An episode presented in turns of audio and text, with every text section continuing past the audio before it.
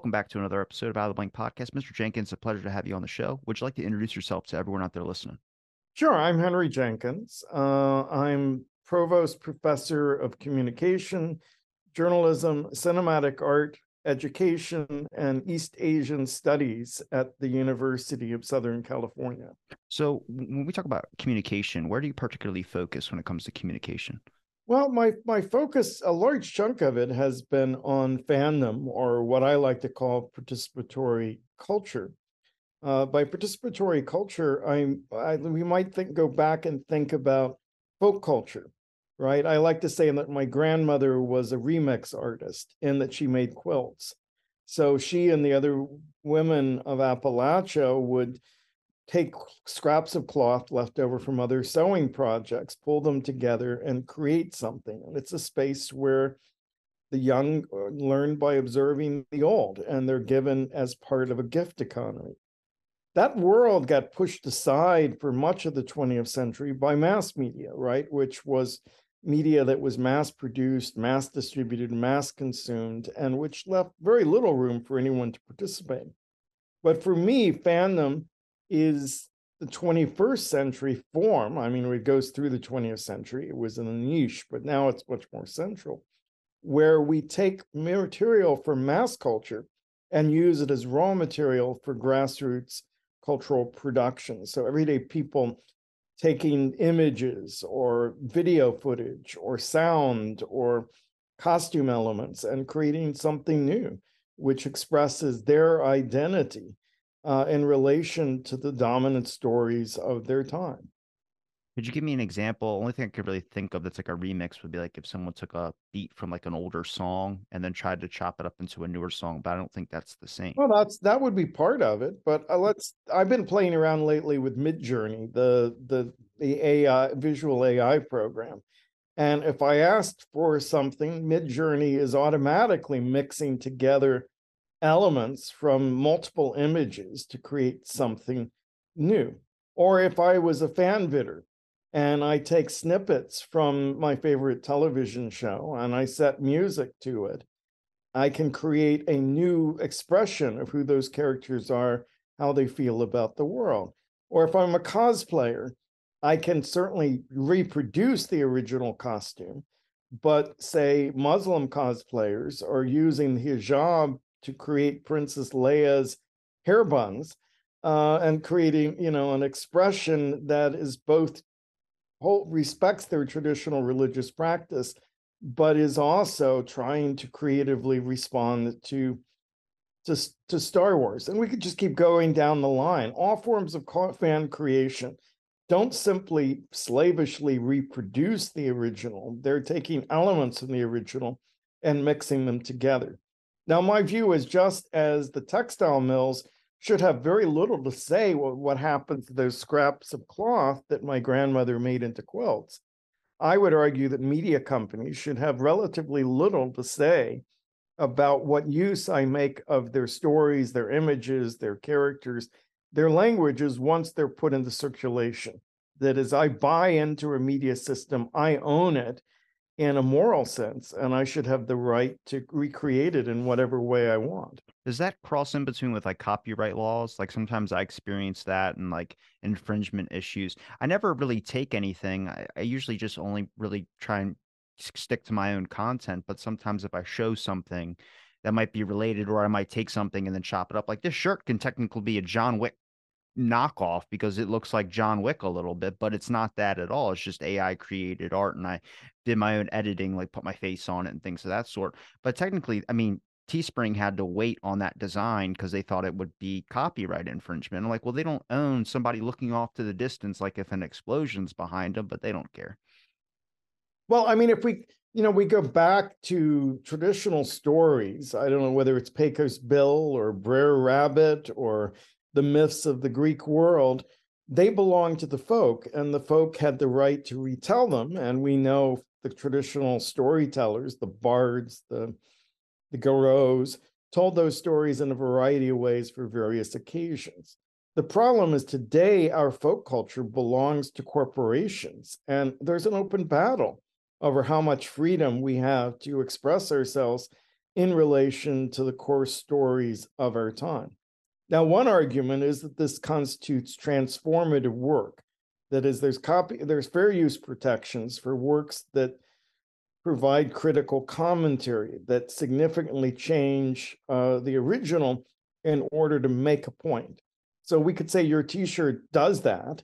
You're, you know, even if you know you're probably totally outside of any gray area there with that shirt, but we can imagine a shirt that is consciously evokes John Wick, but puts your face on it and makes some sort of comment about the John Wick franchise that would be transformative work and theoretically protected. So the question is, how far can we go? And I think that's going to be one of the central battles of the 21st century. Let's take, for example, the Guy Fawkes mask, which was used heavily by Occupy Wall Street, the Anonymous movement, other protesters since. Now, in the UK, that's a folk practice, right? Guy Fawkes was an historical figure the Guy Fawkes mask has been used by folk protests for hundreds of years. But in the US, the Guy Fawkes mask came in through V for Vendetta, the Alan Moore graphic novel that's turned into a film by the Wachowskis.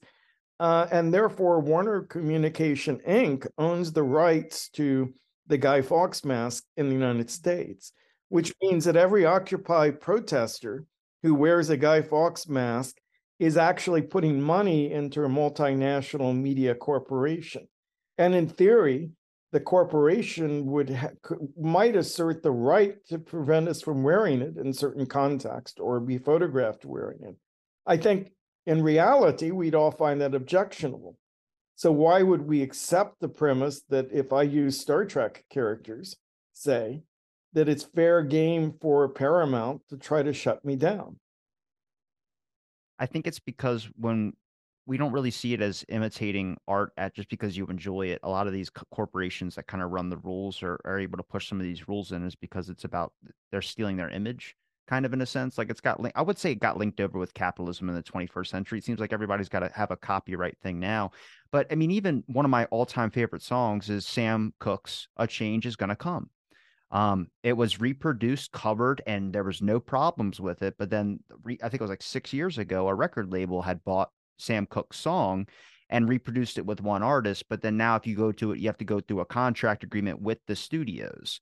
And it was like, well, that song invokes so much emotion. I would consider that. I mean, it's obviously not public domain, but it, it I mean, it's a cultural significance to a impact. I mean, especially during like the civil rights type deal. I mean, that's a lot of people that make those documentaries about civil rights use that song, but Nope. Now a corporation owns the rights to that. You have to go through them. And they're kind of as big as Warner Brothers, where if you send them an email, they're not going to respond to you unless you got money at the door. Yeah, they're not, you can't ask them for permission. So therefore, you either risk corporate bullying if they discover you, or you have to assert fair use and hope for the best, recognizing that legally fair use is a defense, not a right. But you know, I think if you're absolutely right about corporate and capitalism being at the center of this. So if we go back through that folk culture, mass culture, participatory culture model that I was just describing, that under folk culture, copyright isn't there's almost no use of copyright to enforce ownership over stories or visual images. It starts to come in in the late 19th century, where certain public figures like Oscar Wilde wants to control his image. By the mid-century, capitalism has totally created this empire around intellectual property. And the notion that ideas are property has become so widespread and accepted. Now, my argument is that it's starting to break down in this era of participatory culture.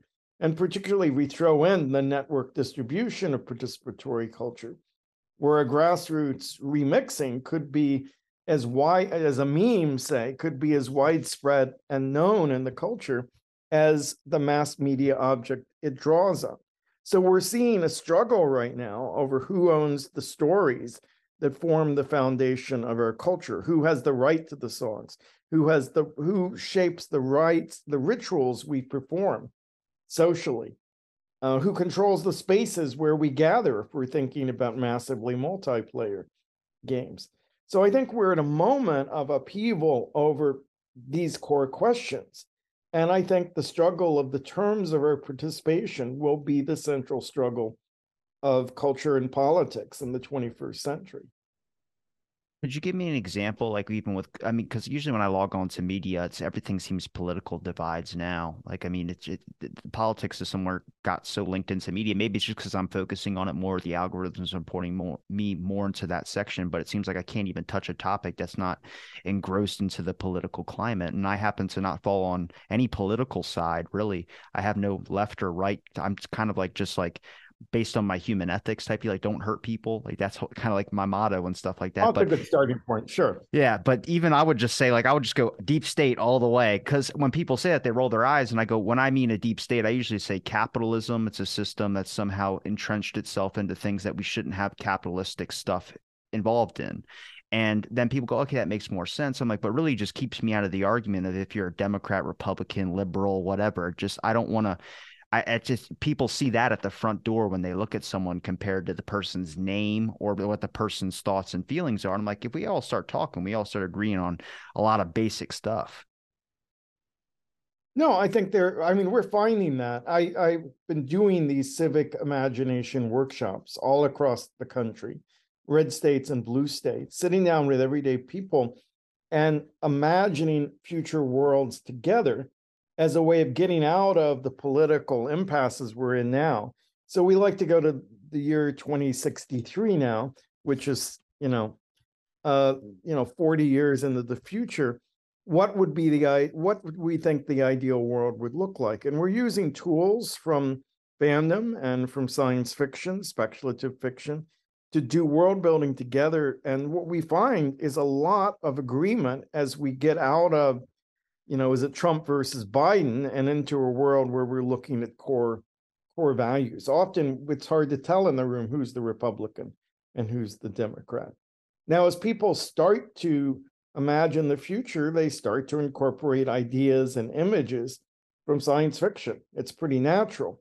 So if we asked you to imagine the future of transportation, maybe you imagine the teleportation system from Star Trek, right? Which happens all the time when we do these workshops. So at that point, what is that teleportation a solution to? For Americans, when we've done them, it's often to the energy problems, the environmental problems, the idea that maybe beaming me up, Scotty, is less environmentally disruptive than flying sheets of metal with fossil fuel across the planet. When we do it in Europe, it's often about efficiencies. The Europeans love their train system, but it's also you've got to change multiple times to get between some of the key cities in the European Union. And so the idea if you could beam from Brussels to Berlin, that would be very appealing. We did it in uh, Beirut with leaders, educational leaders of 10 Arab countries. For them, it was all about safety right? How they were watching people die getting from Syria to Germany. And if you could just beam there, it would be much more powerful. When we've done it with immigrant rights organizations, they talk about papers and green cards and borders. Because when Kirk, Spock, and McCoy beam down to a planet, no one stops and asks for their papers, right? It's a, by de facto a world without borders. And we did it recently in West Virginia, rural West Virginia, the coal country. And there it was about just being part of the country. For them, they're so cut off from the world, but the idea that their kids could pop over by teleportation to visit, you know, that the tourist might come in because it wasn't so far and hard to get there, that sense of social isolation so by using shared stories and shared symbols politically, socially, civically, we're able to actually understand what's at stake for these different communities in really powerful ways. It's interesting to me that you might be a little bit more optimistic about the future than I am. I'm a little bit more pessimistic. Um, just because I feel like it's kind of like Pandora's box. We somehow opened up to where even in political climates that we have fandoms there now. And I feel like that just doesn't does that leak does that end with the Trump and Biden era or does it keep on going? It's kind of like maybe this is the new start. And I look at the past too. I'm been entrenched in the 70s and 60s and 50s. I mean, it's like slapping the brand communism on something without even fully understanding it. Now it's American versus communism and now we just divided into smaller categories of right versus left or Democrat versus Republican, which I think has kind of always been there, especially since like the 90s but it just seems like now it just keeps getting more divided and more divided where it's splitting and splitting and splitting. I don't want individual communities or states to be individual. You know what I mean? I don't want us all to act as a whole. But I mean, the only thing I can think of to fix that would be going against capitalism in a sense. But then even then, some people bring up the argument capitalism works. I'm like, sure, but it doesn't need to be a part of our every single life. No, well, I I mean, I mean, I am something of an optimist, but let me be clear I'm not suggesting that I'm bringing people together to imagine the world they think will be. And I certainly have bad days where I would totally agree with most of what you just said and wonder how do we ever overcome the cultural divides? Oh, let's drink some whiskey and talk about it. Come on. yeah, but that's the that is the point. Drinking whiskey is a so something that brings us together on common grounds. And that's what these imagination workshops do as well is we're asking people to imagine what the world they would like to live in looks like. And it's a way of articulating shared values, norms, hopes, aspirations. It's also a kind of utopian thought. And historically, utopianism is not about naivety and belief in a perfect world. Utopianism is a critical tool which allows us to ask some fundamental questions. What kind of world would we want to live in? Would that world turn out to be as good as we imagine it to be? How do we, what's the difference between the perfect world and the world we're living in? And what are the decisive steps we should take to get there? So, if we think about Martin Luther King's I Have a Dream speech, where he's imagining a post segregated society, he's not saying we live we we can overcome racism he's saying what would it take to be able to confront racism and move to a world where we were treated each other as equals? How can we measure the steps we need to take? He's not saying this is a world that's inevitably going to come. He's saying if, they, if we think this is our ideal society how do we get there? And that challenge back to the present is always present in a utopian narrative so what we're doing is getting everyday people all across America to think in utopian terms to articulate what they want. And we discover when that happens that the divides we're experiencing are largely artificial. The political leaders trump them up, pun intended, by using divisive language, hitting cultural war metaphors and so forth to keep us at odds with each other. Whereas the reality is on an underlying basis, we share more values in common than we disagree. But we're not allowed to see that. And again, capitalism may be a factor in that. Abraham Lincoln, uh, house divided cannot stand. Um, I think that people can come together to bring real social change and real change in general, but it's about making sure like people could even have the conversation about it now. I mean, I think most people they choose like a media outlet and they tend to jump on that train and jump on that. Like it's so boiled down from political leaders down into some of the most important instruments I would say the public gets their information from. I mean, we entered a really dangerous time when it was about disinformation and misinformation. I was like, well, who who who has the I can't think of a single person, let alone be the president who would want that. But who would want the ability to say this information is the one that we accept and this is this. I'm like well you got to let people talk as well too. And maybe that's an unpopular opinion but limiting speech is a big problem for in my opinion oh on all sides. I mean the left limits speech the right limits speech. What we need is more speech not less right? I'm totally against cancel culture whether it's canceling people's ability to talk about homosexuality in school or it's canceling someone because they made a quote problematic statement about race, right? Those are both censorious moves that I think we have to, you know, we have to sort of slow down our desire to silence other people. What we're trying to do is go to places and encourage talk, encourage talk across these divides, because I think that's what we need to do.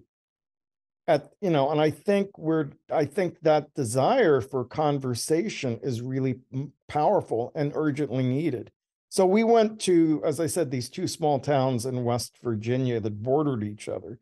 One of them had a republican mayor an old older man another had a democratic uh, mayor who was a young woman.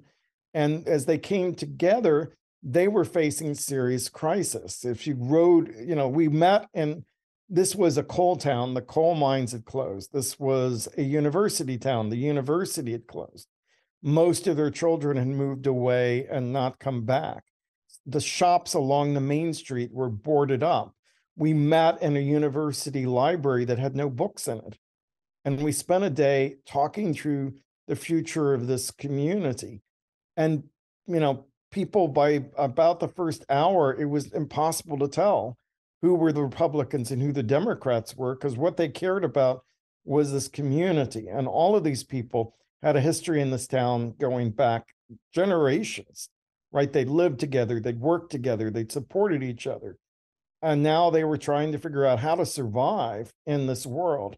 And that need to survive certainly trumped any notion of political partisanship, right? That that became nonsense in that discussion. But using this world building practice, we were able to pull out and find that common ground that then the political leaders, the community could work on. But it was because they heard each other out, because they talked. Now, you mentioned Scotch or Bourbon, I forget which. Yeah, that would be nice, but we didn't need that in that setting because we used the imagination and we used the stories we shared in common to get there. But again, if we go back to what I was saying earlier about copyright, if those stories are not available for us to speak to our own experiences and realities, then our ability to communicate across difference is severely limited. Because right now, our civic imagination is grounded in popular fiction. Now, what do I mean by the civic imagination? Well, the civic is not just the political, politics is about power and distribution. Civics is about the social connections we have with each other. So historically, we would have an election and then we'd come back together as a community. So Joe the plumber may be a Republican and I'm a Democrat, but at the end of the day, I need a good plumber. He keeps the, you know, he fixes my toilet. We get along, we hang out and have beers together. Ultimately, our social connections are to each other are stronger than our political divides. But we've reached a point where we have trouble imagining that, right? We're moving to our neighborhoods because we want to live with people with the same political party as us. The election doesn't end. The political leaders continually create division. So, how do we get back to a place where there's common ground again? Now, the civic imagination is that our ability to imagine what that looks like, what an ideal world is, what we're trying to build, what our connections to each other are. At every moment in history, we use stories to do that. So if you go to the Smithsonian, you will see a statue of George Washington sitting on Apollo's throne wearing a toga. Now, as far as I know, the historical George Washington probably never wore a toga. But what they're getting at is this fantasy that was very popular in the 19th century of a restoration of Athenian and Roman democracy, right? That America was the hope of that brought the classical world together. And that was because the common stories of the political leaders came out of classical education, Greek and Latin, at places like Harvard and Princeton and William and Mary, right? The kind of founding colleges. Today, the shared stories come from popular culture. And what fandom has done really well is bring people together across political differences often but around shared stories and shared emotional investments in popular culture. Do you think politics is the first thing we should tackle to be able to try and produce change? Because it does infect everything, but I feel like we would probably start with something smaller and a little bit less toxic. Like I find if you don't even really try and talk about politics in the beginning, even though it's like that's usually ends up happening come out in the beginning of the conversation somehow, but typically it's I don't know. We right now, like especially when you talk to people, they kind of have the guard up and it's like it's hard to ask people to come to the table clean but i think that's just because for so long there's been a lot of focus on I mean, it could have started with reality shows, which is like attention, aggression, you know, it sells, it does this type of stuff. Well, now it's like everyone's trying to think like, what's this person's game? What's this person's side? What's this? And it's like, I feel like uh, now, like now it's just reduced to politics, but there is that sense of this person is going to try and trap me at some point. And it's like, no, it's really hard to just, even what I do, asking for conversation that is not at the forefront of everything. And it's really simple when you start doing it. You start to forget like everything, but well, I mean, there are organizations that really do start with politics and have success. I'm a big fan of Braver Angels, which bring, you know, every chapter of Braver Angel has two leaders, one who's a Republican, the other is a Democrat. They agree on certain principles for talking through politics. They're governed by deep curiosity and the goal is not to make the other person agree, but simply to understand each other, where you're coming from, why you feel the way you do. That's pretty exciting. We start with civics, as I said, which is the social connections we have with each other that are grounded in everyday life. And so by starting with things like food, transportation, education, we work outward from everyday life toward the political, but we don't start there. And so our civic imagination workshops really are designed to find that common ground in everyday life before we move into the political. Now, in terms of reality, abs- that's one way of reading reality television. But another way, uh, a scholar named John Hartley talks about reality TV as plebiscite entertainment. By that, he means that it often centers around voting judging, and juries, right? The mechanisms of democracy are openly displayed. And if we look at a show like Survivor, say, people often vote against past harms, right? So someone's voted you out, you've been screwed over by them, yet you admire their gameplay and their competence, and you vote for it, vote for them to win anyway, right? That process of voting American Idol, people have said, well, more people voted in American Idol in the last presidential election. Technically not true, since you can vote as many times as you want. And I suspect if we could vote as many times as we want in that la- in the 2020 election, we all would have set, set our phone on speed dial and voted over and over and over again to negate each other.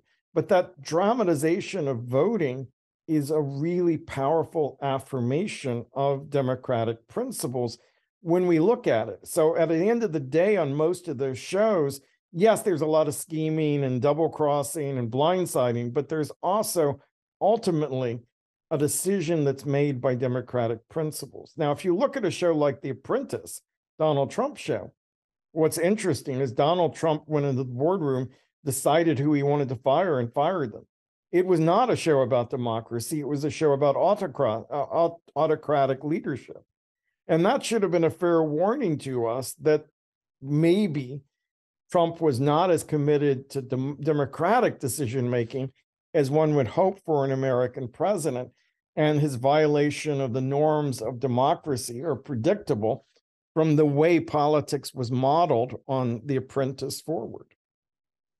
Do you think more people still have faith in the democratic system? Or do you think it's just people are kind of losing interest in it? I wouldn't compare it to the times of like the Great Depression when they were thinking about other forms, um, just because obviously the one that they had didn't work out. But um, we didn't take that route. And it kind of seems like today there's a lot of people that just don't, I don't even really, that word just doesn't have the meaning it did before. Um, and I know people say, well, we're not living in like China or something. That's fine. But I'm saying, like, in the form of democracy, I think you have a lot more people questioning the aspect of democracy now. You know, what is democracy? What is these these terms that we use that just are based on notions? But it seems like, I mean, there's a lot of corruption that goes on as well, too, that we need to highlight. No, I think uh, it's a complex question, right? Globally, democracy is in demise, right?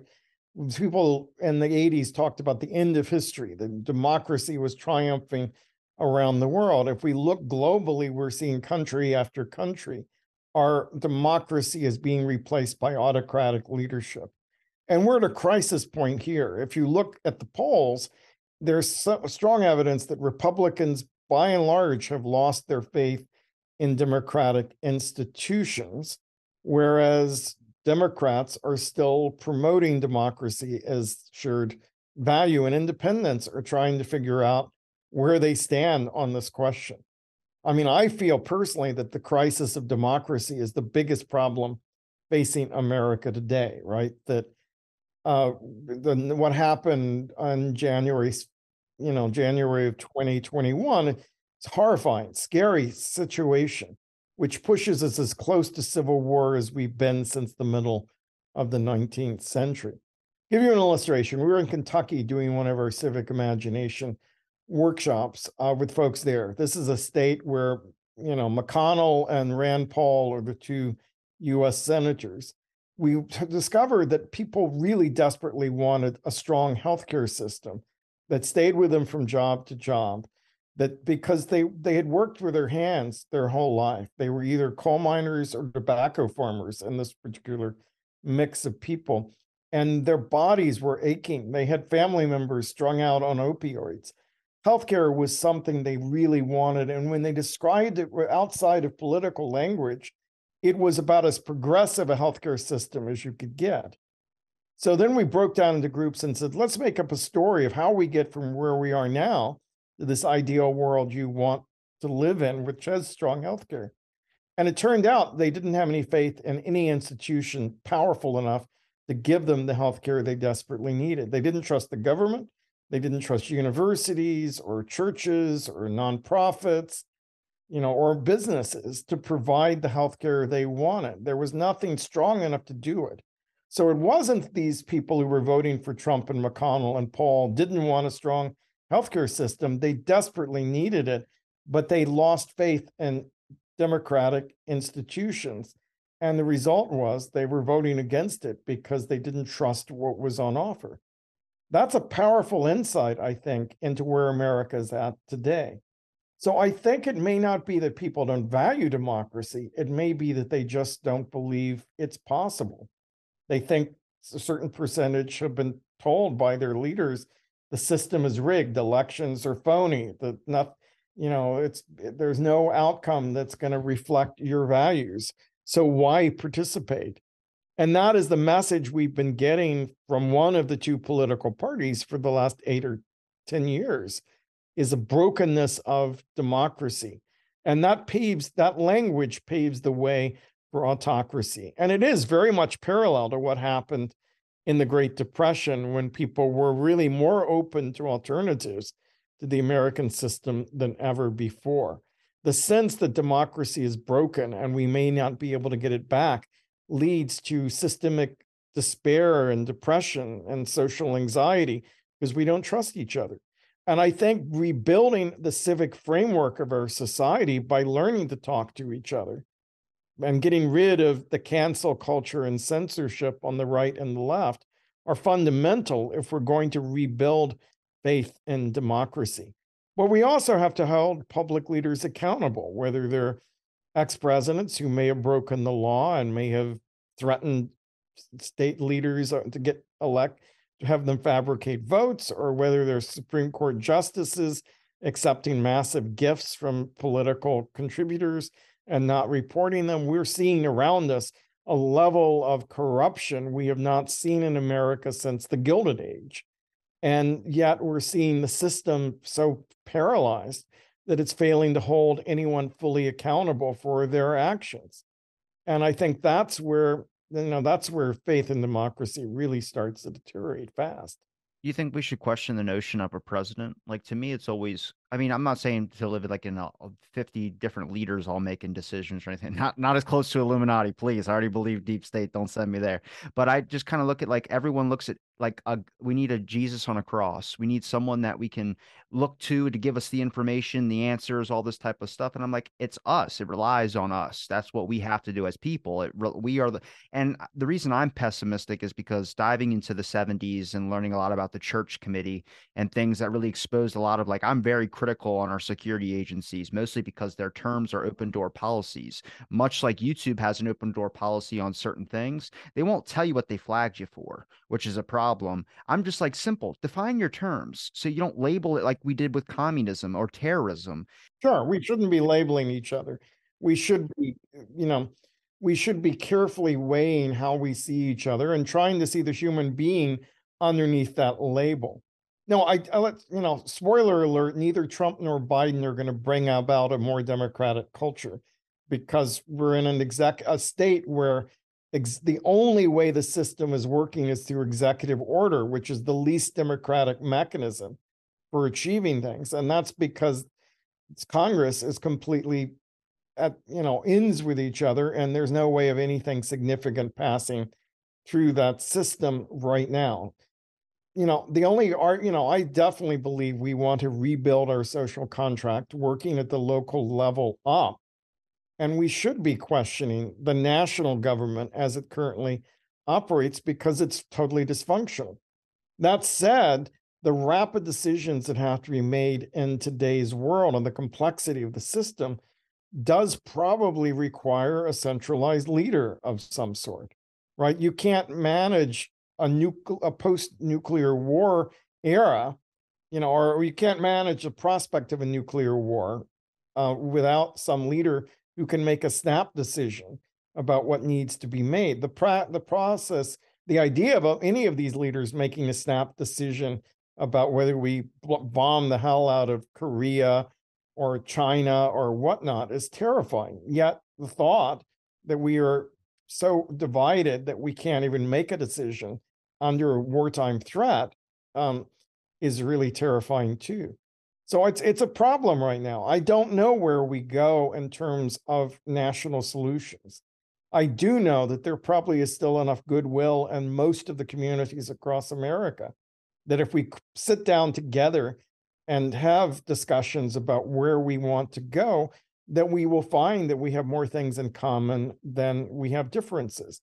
And I've seen that again and again and again as we've been doing these civic imagination workshops in communities across America.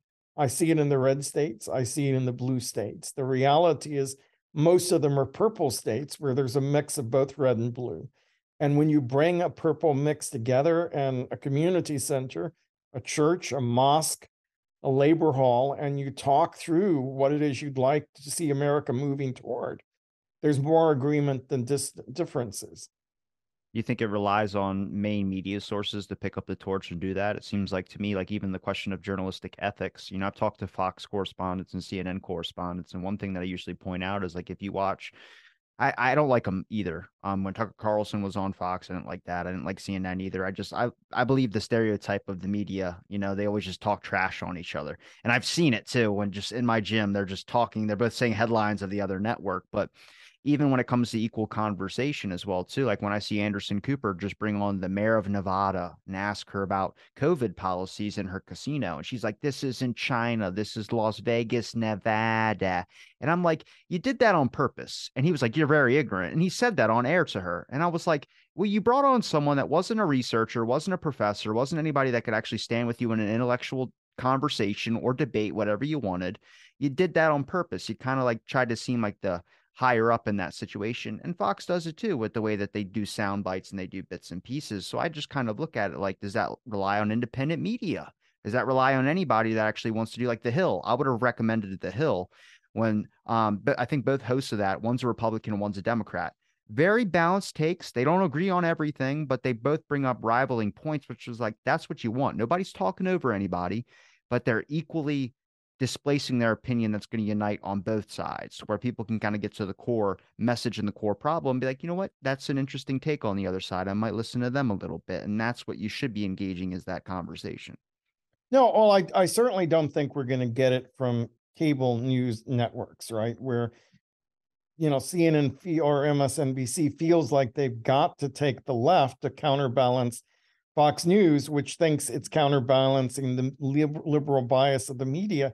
And we're polarizing, right? And most of what we're seeing on all of those networks is opinion, not facts, and not an open forum, which where the results aren't predetermined. Where I see real discussion taking place in our media is podcasting. And I'm not just saying that because you and I are on a podcast right now, right? But I believe that by podcasting puts more production power in the hands of everyday people who come from a variety of different backgrounds who are having by and large podcasting is about conversation right now and the conversations that are taking place often break out of the frames that mass media produces and are regional conversations. I'm very interested in the American South. I was born in Georgia. Right now, the American South keeps getting organized around the same four years of its history that is, the Confederacy and struggles over Confederate monuments. And we're stuck in a black white world of the South when if you look demographically, the American South has large Latino population, still has a modest Native American population, has a growing uh, Asian American population, has a low or large number of American Muslims living there despite being the Bible Belt. It is a space of contradictions. Podcasting is where we're seeing groups try to imagine a South that's not organized around black, white, Civil War era issues, but is pushing forward to think about how we live together, how we work together. And I'm fascinated by it because radio in the South, it was always hard to get over the mountains in Appalachia to the next town, let alone have a regional discussion of what the South might be. Whereas I think podcasting is the way the South is reimagining itself. And that's the book I'm working on soon I've been mapping out a book that would really look at a number of leading podcasts in the South and the ways that, in fact, they are reframing Southern identity to reflect these dramatic changes in who lives in the South, what the politics of the South looks like. As we're seeing states like Georgia and North Carolina slide from being red states to purple states, that's going to require people to learn to communicate with each other. Do you think that that's media like film and those types of depictions that get depicted of that four years in the South, where it kind of shows them as like, I mean, when they played the stereotypical, and this, I guess this, I don't think this is offensive, but saying like rednecks, like putting rednecks on TV, they're always stereotyped. And it's like you're put in a cast category. I was like, I have plenty of friends that do that, and they don't dress like that at all. They don't act like that at all. They don't talk like that at all. It's kind of like um, if you've ever been over to Germany, they kind of make it a big deal like hey we're not like the germany in the past it's like well no we know that now we're all evolved and we all understand that but that's like a big thing for them is like hey we're not so it's like prefacing something that you don't need to even preface but it's because the culture is so soaked up with this idea this image of this it was kind of like for the longest time they did stereotype Indian people and all this in films. And then they've evolved now to where we had superhero, we had all this type of stuff, which makes it's common sense now. But back then it was nobody was even thinking about those types of things. And it's like, does that rely on films and music and other things to kind of show a different side? I mean, everybody likes country music sitting on a truck and then name any type of beer you want. But it's about I, I don't know. I would look at the media and film especially to show a lot of depictions of the way culture thinks of things and i don't know i mean i've studied the history of hollywood the dark history of hollywood and i've studied a lot of influence and like j. Edgar hoover's fbi into films where i'm like i mean is this set up by design? I mean you guys depict moonshiners as the bad guys and mafia figures as the bad guys but then your fbi they could never if a bad guy shot at them they had to miss. That was a part of the fbi production code office and so it was like, but they worked together to assassinate Castro. Organized crime is real. You guys, you guys, CIA was working with mafia figures. So I go, did you do that on purpose to lie to me so we didn't know about the organized crime aspect of things? And it makes me question every single thing. And it can lead down conspiracy territory for sure. But I mean, I'm looking at government documents from the church committee stuff to all this, and I'm like, I mean, what's now a conspiracy theory? Because you guys had a heart attack gun. There's a video you can watch for. I'm just like, I don't know who's good anymore. Well, I think it's that you're asking some important questions, but no, I don't think it's just Hollywood, and I don't think it's simply a conspiracy. I do think that the Confederate identity has been embraced openly by the South. Uh, as a source of security and regional identity, in part because no one's offering other symbols, right? Other ways of imagining what the South looks like. I think it's em- embraced by the South and imposed on the South from the outside. So every time we get a conversation going about racism as a systemic national problem that is visible in every region of a country, we revert back to debates about Confederate flags and Confederate monuments, which localizes racism in the South and allows the rest of the country not to self reflect, not to deal with its messy business. So when we've seen, you know, the post Black Lives Matter protests beginning to look at Ferguson, Missouri and Baltimore, Maryland, and, you know, all of these other cities across the country and say, we're seeing the same behavior by the police against citizens in every state. Instead of asking those questions, we go back to should we tear down the statues of Robert E. Lee? So what's going what's going on there? It's it it I don't need a conspiracy theory to think that there's a struggle over how we reflect on our history going on here. That's that shaped all of the media we consume, right? Yes, we have stereotypes of Southerners, but the news does the same thing. It's look over here, here's a shiny object, not let's look across this and figure out how do we deal with our mess? How do we deal with race in America? you know, which has been the overarching problem in American society going back to 16 whatever the you know the the the beginnings of the colonization. I just saw the new version of 1776 that was on Broadway and is now traveling. And at the heart of 1776 is the compromise where Jefferson wanted an anti-slavery clause in the Declaration, but is forced to take it out uh, knowing that it's going to be a debate that America is going to struggle with and still struggles with today. But the minute we can conjure up a Confederate redneck boogeyman to represent racism in America or a Klansman, which are a real threat, right? The Klansmen are domestic terrorists, but so are, you know, all of these other domestic terrorists all over the US that are playing the race card to try to threaten large segments of our population. I would throw in even better education. Like I'm more probably like I think government's needed 100%. I believe in sec- secrecy. I believe in things for certain things. I just wish they would define their terms. And looking at like I have uh, probably more liberal, like little nephews and cousins and things.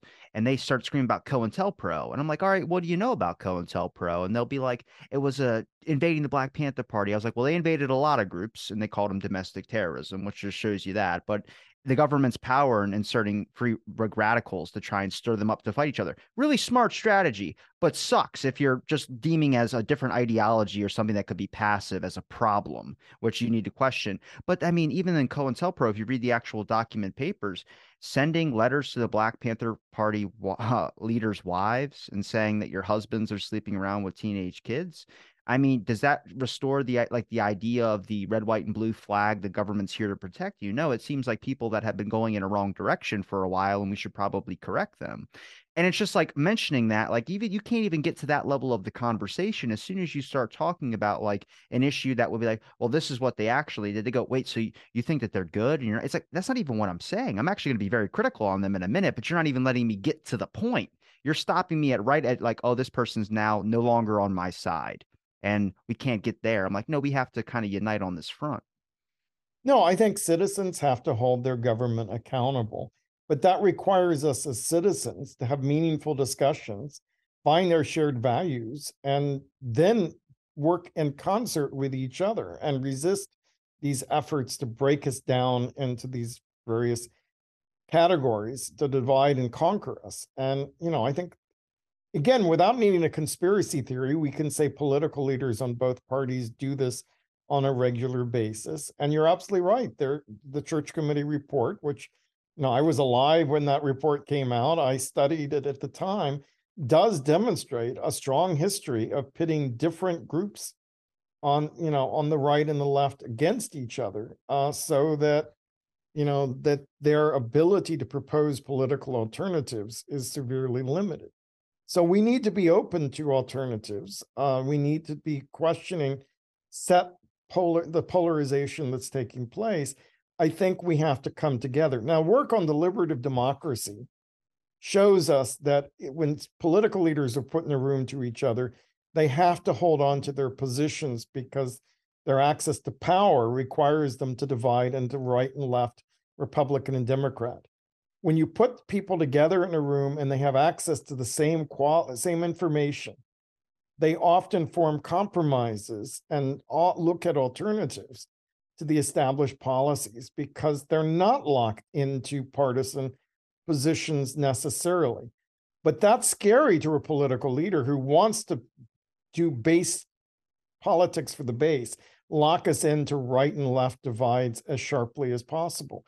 So we've seen over time this desire to create categories that organize our political thought and pit us against each other. And I think it's up to citizens to resist that and try to come back to forms of deliberative democracy, which allows us to question all of it and form new consensus, which allows for meaningful political change. To do that, we have to be open to acknowledge political injustices of the past, but we also can't give permanent victim status to one group over another. And that's the problem is that we can't find the common sense middle ground that allows us to live together with mutual respect and dignity.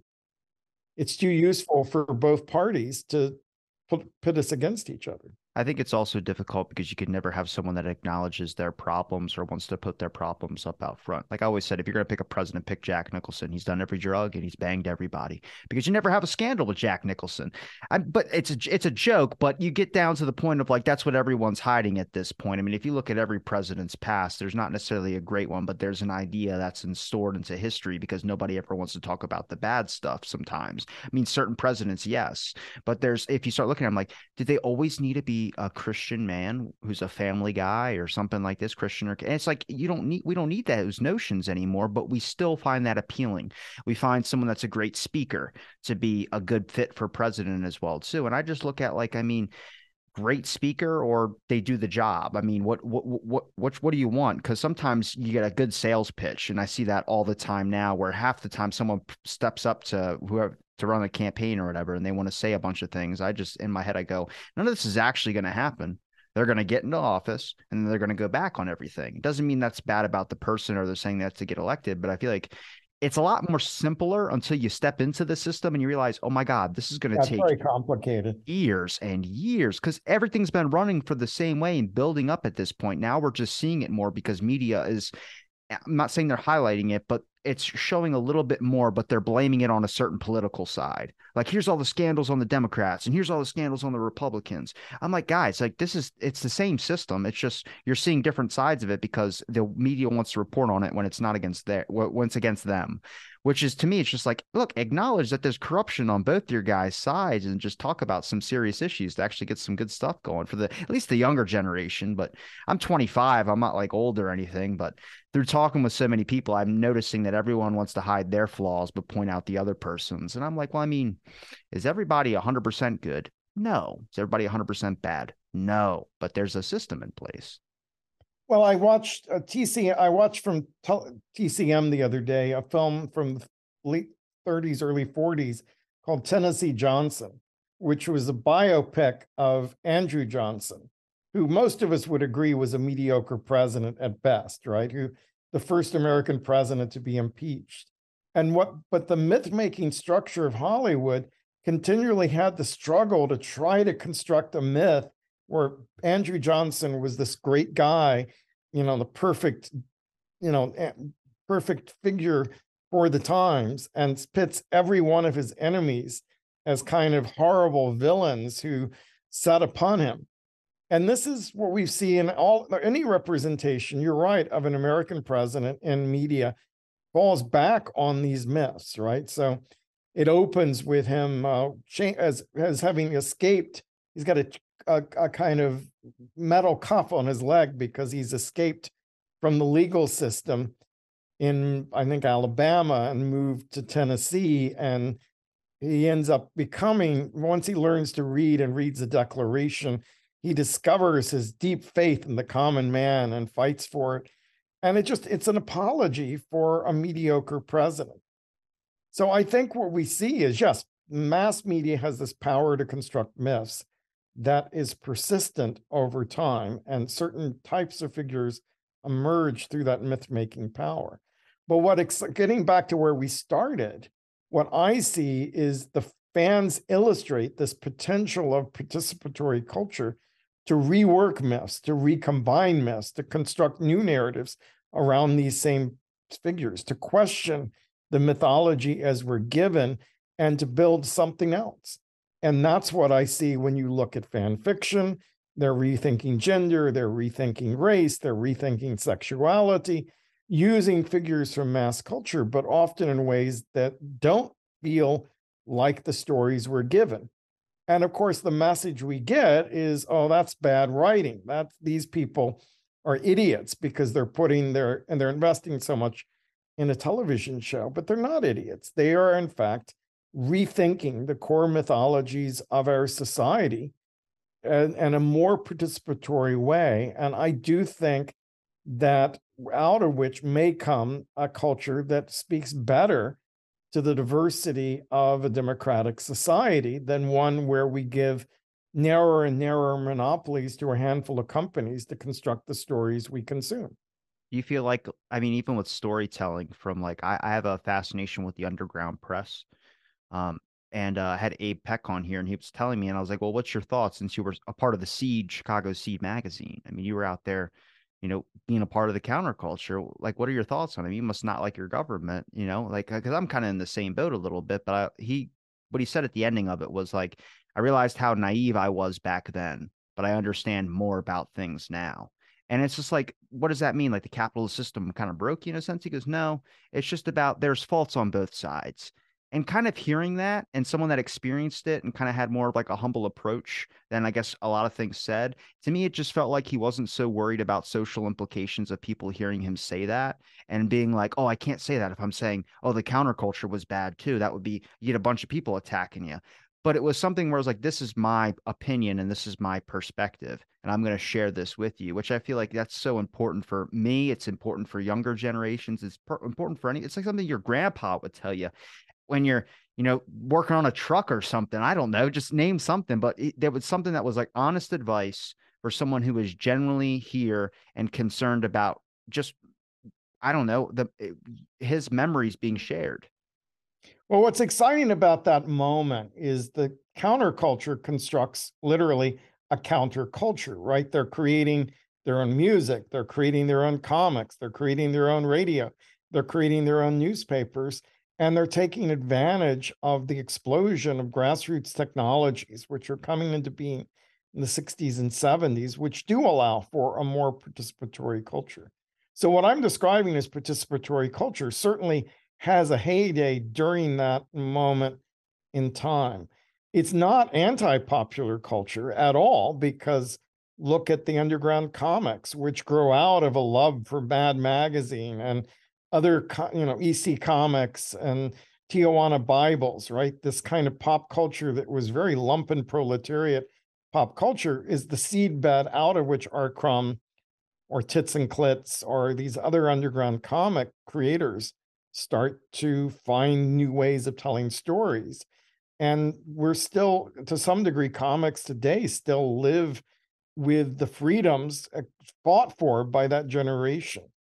I think the same thing is true of blogging as an outgrowth of the underground press, or podcasting as an outgrowth of radio free, whatever, you know, people's radio movements. If you look at the genres of podcasting today, many of them took place on those radio stations, the small bandwidth radio stations that the counterculture created in the 1960s. I used to have be do some stuff for Radio Free Georgia, which was the Atlanta-based underground radio station. And before us was a prison show where prisoners came out and spoke about what the conditions in the prisons were. We were we had black shows, we had feminist shows, we had queer shows, all were part of that package.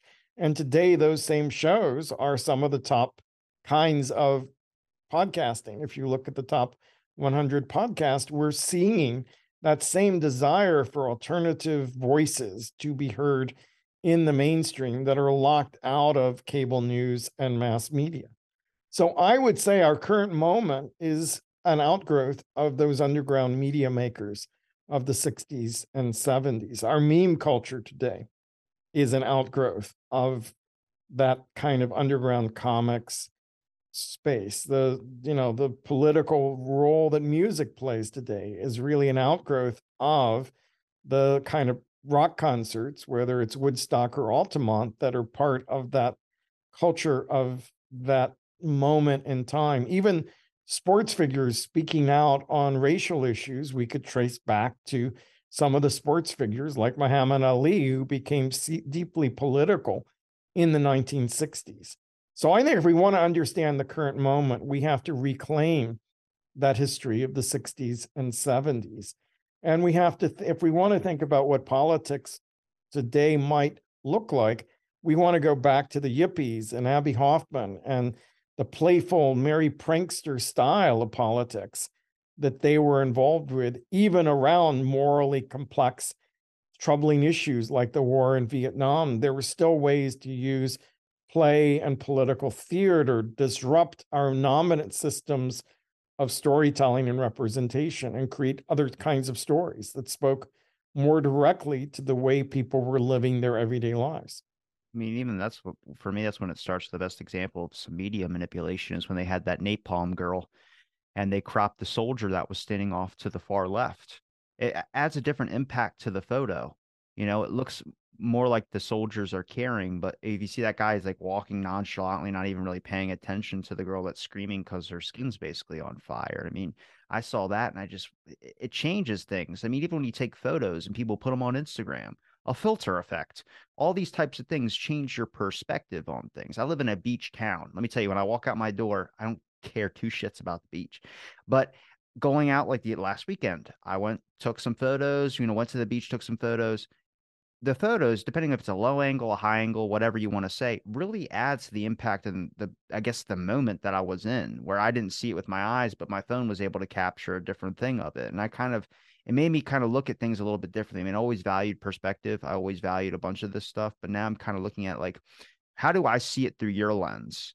And when you start to be able to understand that, I mean, I'll ask you one last question, but it boils down to when it comes to when chick when the chickens come home to roost. You know, it feels like every generation is laying down a legacy for someone else to pick up. I'm not talking about a legacy about themselves, but a torch that they can keep on passing on. And I think even talking about me, my brief conversations about the Fred Hampton assassination with people that experienced the time or other things of this sort, it's just putting out a log of information for a younger generation who's probably not going to learn that in the education system and might not come in contact with that really anywhere because our attention spans are so shot. Everyone's focused on right now or tomorrow. And it's like you have to kind of understand the past. But do you think, I mean, is this always what it's going to be? When did it, when, what generation is going to be the one that really kind of makes some serious change adjustments, which I'm not saying we haven't done already, but some real stuff that we've been complaining about probably long before my generation, stuff that going back from the 60s. Well, I don't know. I honestly don't know. Uh, I do think that more power is in the hands of the people today, more communication power than ever before. And it's up to us to use it responsibly and accountably. You know, uh, you know, I think we're in a growth a growth spurt in terms of how we use that communication power. That if you look at Twitter and social media, we see American adolescence. I think my hope had been as an early advocate for the digital that we would find we would start to define our own norms as we created new spaces of community and communication where we came together and discussed how we wanted to self-govern how do we want to live with each other? How do we want to communicate with each other? But instead, the growth was so rapid that we were never socialized into a system of norms which allowed us to make meaningful decisions about what the future would be. And we ceded those norm making to a handful of corporations. Now, Elon Musk owning Twitter, right? Elon Musk has much greater control over our how we communicate with each other, even though the level of communication is beyond our control.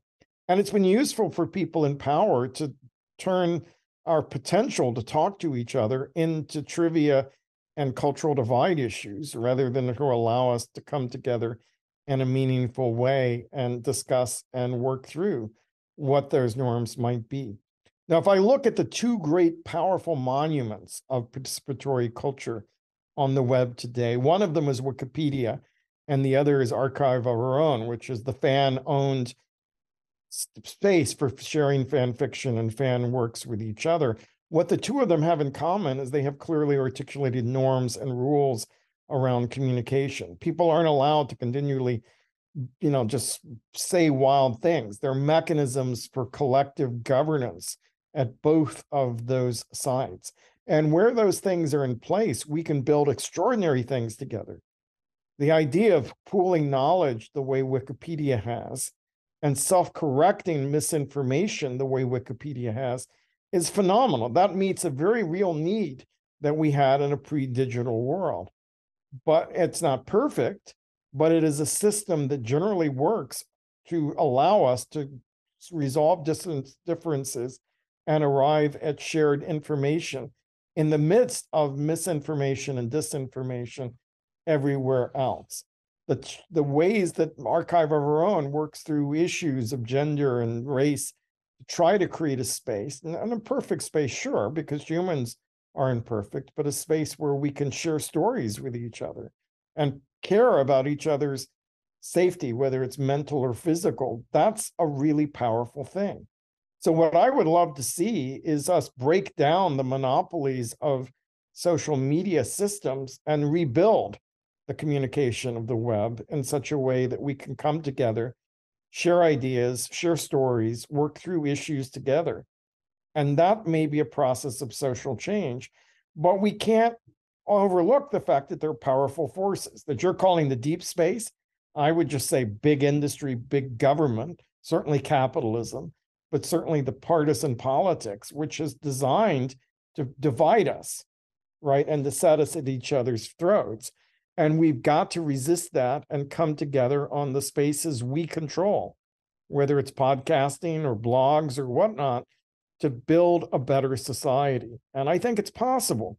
I think a better future is achievable, but we've got to all work at it. And we have to hold ourselves accountable for the misinformation, the divisive speech we put into the air, and the kind of po- cultural pollution we're constructing through our misuse of communication channels. Well, Mr. Jenkins, I appreciate the time you gave me to talk on my show. Is there a place where people can find your podcast and any other links? Yeah, my podcast is called How Do You Like It So Far, which is about popular culture and a changing world. Uh, the blog is now called Pop Junctions, and it's a global group of people who come together and look at media and popular culture through critical lenses. Uh, and I'm based at the University of Southern California. Okay, well, I'm going to link all your links in the description for people to be able to find. Um, again, I appreciate the time and thanks everybody for listening to this episode of Out of the Blank.